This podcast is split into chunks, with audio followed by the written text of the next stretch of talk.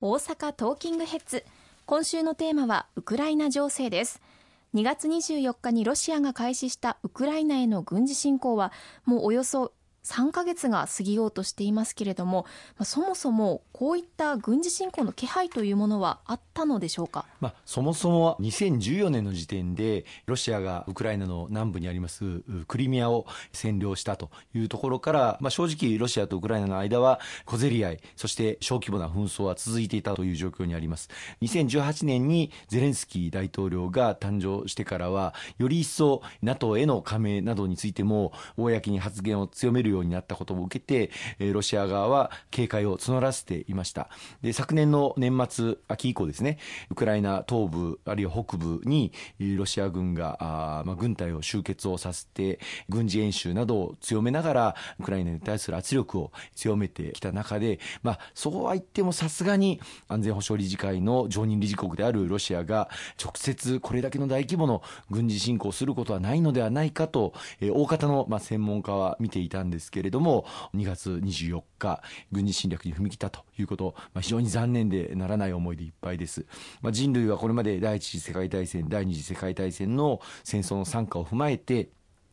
国連という枠組みを作りそして武力の行使あるいは武力による威嚇は行ってはならないという、まあ、国際法上違法であるということを明確に決めてそして一方で核兵器国は NPT 体制の中で5カ国に核の保有国を限定をしてそれ以外の国々には拡散をしない。また核軍縮を進めていくという国際秩序を決めて世界の平和と安全をまあ守っていく体制を築いてきたわけです。その最も重要な責任と役割を持っているるロシアが自らこうした国際秩序を脅かしてそして軍事侵略を行う。また国際人道法などにも明白に違反する民間人の殺戮あるいは民間施設を破壊するといった行為を行う明白な国際法違反そして国際犯罪を行っているということ。さらには核兵器の使用も辞さないといったような態度をちらつかせているという核兵器による威嚇を行うといったようなことも断じてあってはならない行動でございます。こうしたことが起きていること自体が今国連の安全保障理事会拒否権を持っているロシアの存在によって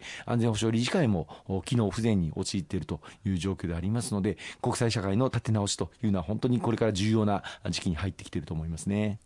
今のお話を伺っているとロシアがまさか国際法違反をしてまで軍事侵攻するはずないと、まあ、大方の専門家も考えていた中でこの侵攻が始まってしまったということで未然に防ぐことができなかったまあ、不可能であったということなんでしょうか？さまざ、まな外交努力はあのもちろん行われましたけれどもおそらくロシアそしてプーチン大統領にはいくつかの誤算があったんだと思います。あの一つはウクライナ国民がこれほどまで抵抗するとはあのおそらく思っていなかったという大きな誤算。それから2014年にクリミア半島を占拠されてからウクライナ側に対する、まあ、欧米諸国は軍事面でもさまざまな支援をしてきて兵器の増強あるいは近代化が進められていた、まあ、このことについてもお子さんがあったんではないか。そしてもう一つは国際社会あの欧米諸国日本も含めてですけれどもここまで一致結束をしてロシアに対する強力な、まあ、経済制裁を含めとする圧力をかけ徹底した対ロシア包囲網といいますかあ批判を繰り返しているということについてもプーチン大統領に誤算があったんではないかというふうに思います。おそらくは当初はまあ1週間2週間程度で首都キーウも含めて簡略できるんではないかという甘い見通しを持っていたんだというふうに思いますね。一部報道などではすぐに終結するのではないかという情報もありましたけれども、まあ、間もなく3ヶ月という状況でこれからも長期化を想定しておかなければならないということでしょうか、まあ、ロシアなりの勝手な言い分ですけれども大義を持って今回のあの侵略行為を始めていますそれは東部地域のロシア系住民がウクライナ政府によってって非人道的な扱いを受けている。こうしたところから解放しなければならないんだという、まあ、一応大義を、まあ、ロシア側の勝手な大義を持って侵攻しています。したがって今ロシアとしてはこの東部地域に攻勢をかけていますけれども特にマリオプリをはじめとする東部そして南部の支配ここは断じて譲れないという、まあ、ロシア側の言い分からするとそこを解放するまで諦めないウクライナとの間に折り合いはなかなかつかないというふうに思います。そうしますと残念ながら長期化ということは免れないんではないか、まあ、仮に何らかの妥協が両国の間で行われてあるいはロシアと欧米との間で何らかの妥協が行われたとしても、ロシアが国際社会に直ちに元の通り戻ってくるという状況にはならないというふうに思います。そういう意味では、ロシアに対する経済制裁措置というものは、引き続き継続をがされる。でそのことが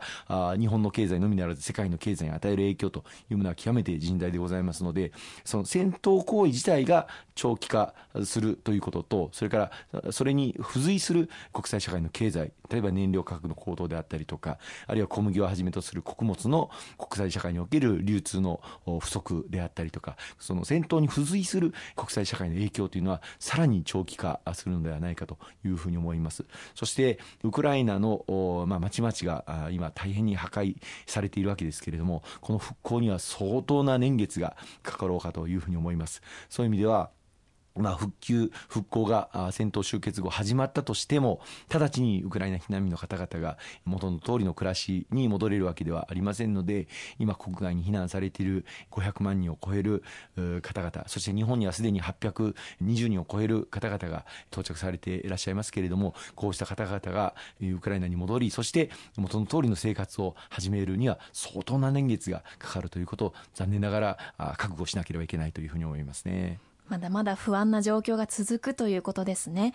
ありがとうございます。後半もウクライナ情勢の内容をお伝えしていきます。